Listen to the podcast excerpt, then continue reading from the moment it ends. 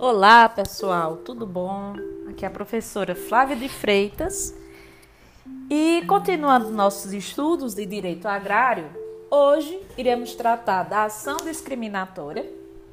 Ela é regulada pela Lei 6383 de 76.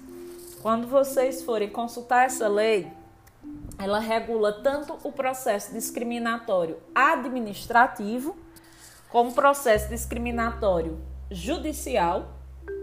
A ação discriminatória, ela está regulada a partir do dos artigos 18 e 23, mais ou menos, da Lei 6383, como também em alguns artigos do CPC, do 574 ao 587.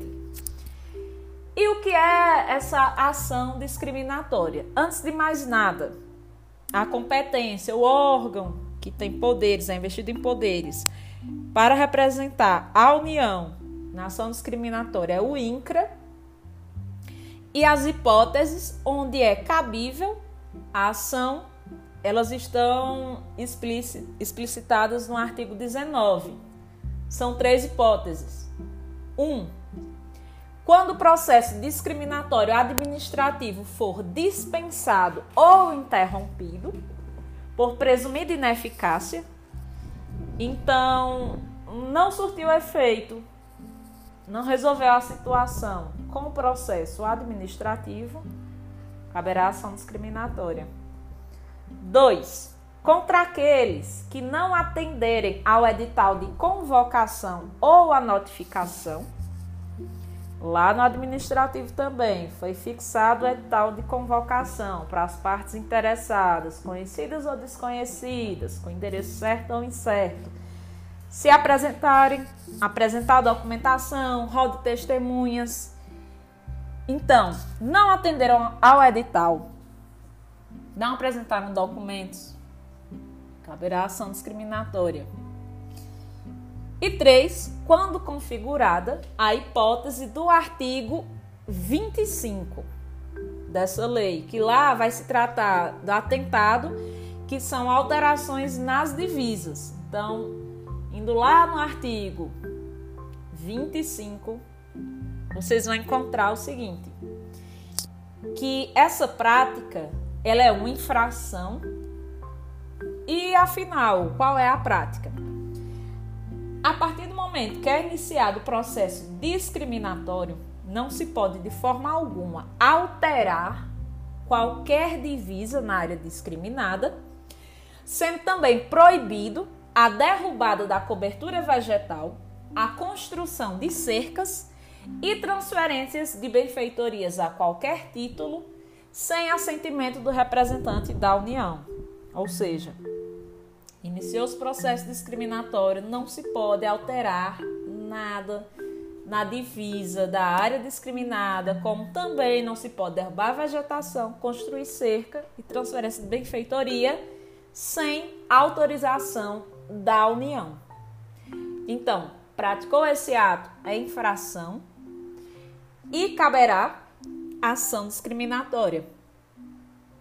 Adiantando um pouco mais, o INCRA, como eu já falei, é investido em poderes de representação da União para poder promover a ação. A competência para processar e julgar é da Justiça Federal.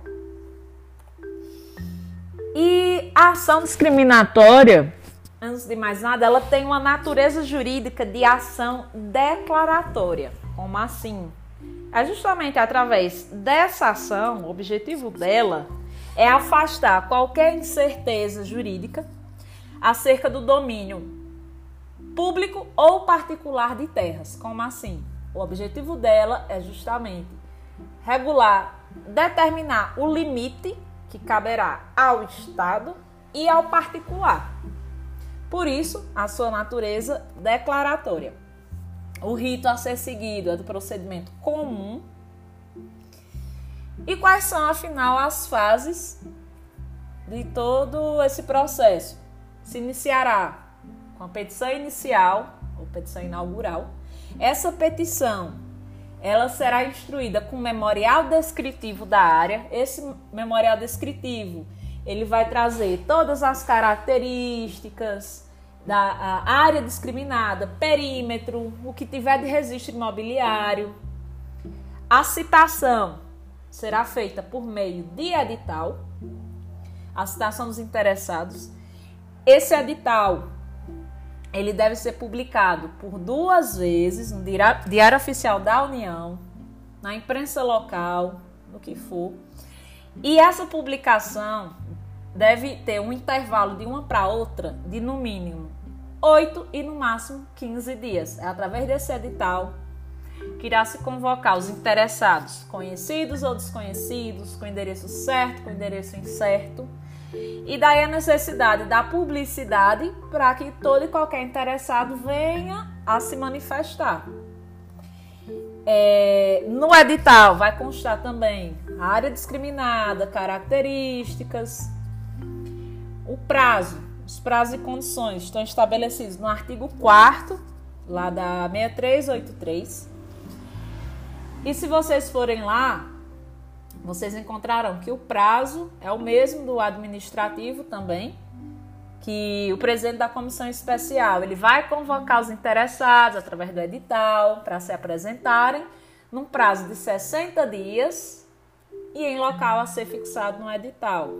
Então, esses convocados eles deverão levar seus títulos, documentos, informações de interesse, se for necessário também testemunhas. E após essa citação, essa convocação, se inicia a fase contenciosa ou de vistoria, que é o momento onde o juiz ele vai nomear os peritos, um ou mais peritos, para fazer o levantamento do traçado dessa linha demarcada. E após conclusão dos estudos, os peritos eles vão apresentar um laudo e o juiz irá proferir a sentença.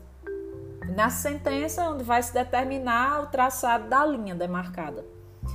Na fase seguinte, que é a fase de demarcação, após o trânsito em julgado da sentença, o perito ele vai efetuar a demarcação e será juntado nos autos o relatório dos peritos e o juiz ele vai abrir prazo para que as partes se manifestem sobre esse relatório, um prazo de 15 dias. Após, o juiz ele pode vir a realizar alguma retificação e será lavrado o auto de demarcação, que será assinado pelo juiz, pelos peritos, e será proferida sentença homologatória da demarcação. Então são essas as fases. A fase inaugural, onde vai ter a petição, memorial descritivo, a fase de citação, convocação dos interessados, fase contenciosa de vistoria, onde os peritos eles irão fazer o levantamento e a fase de demarcação, após o trânsito em julgado da sentença. É... E é isso, pessoal, que eu tenho a acrescentar sobre a ação discriminatória. Não deixem de conferir a 6383, porque ela vai tratar tanto do processo administrativo como do judicial. É muito importante que vocês tenham conhecimento. Acessem o material que já tem na plataforma, confiram no livro também. E qualquer dúvida, estou aqui. Um forte abraço.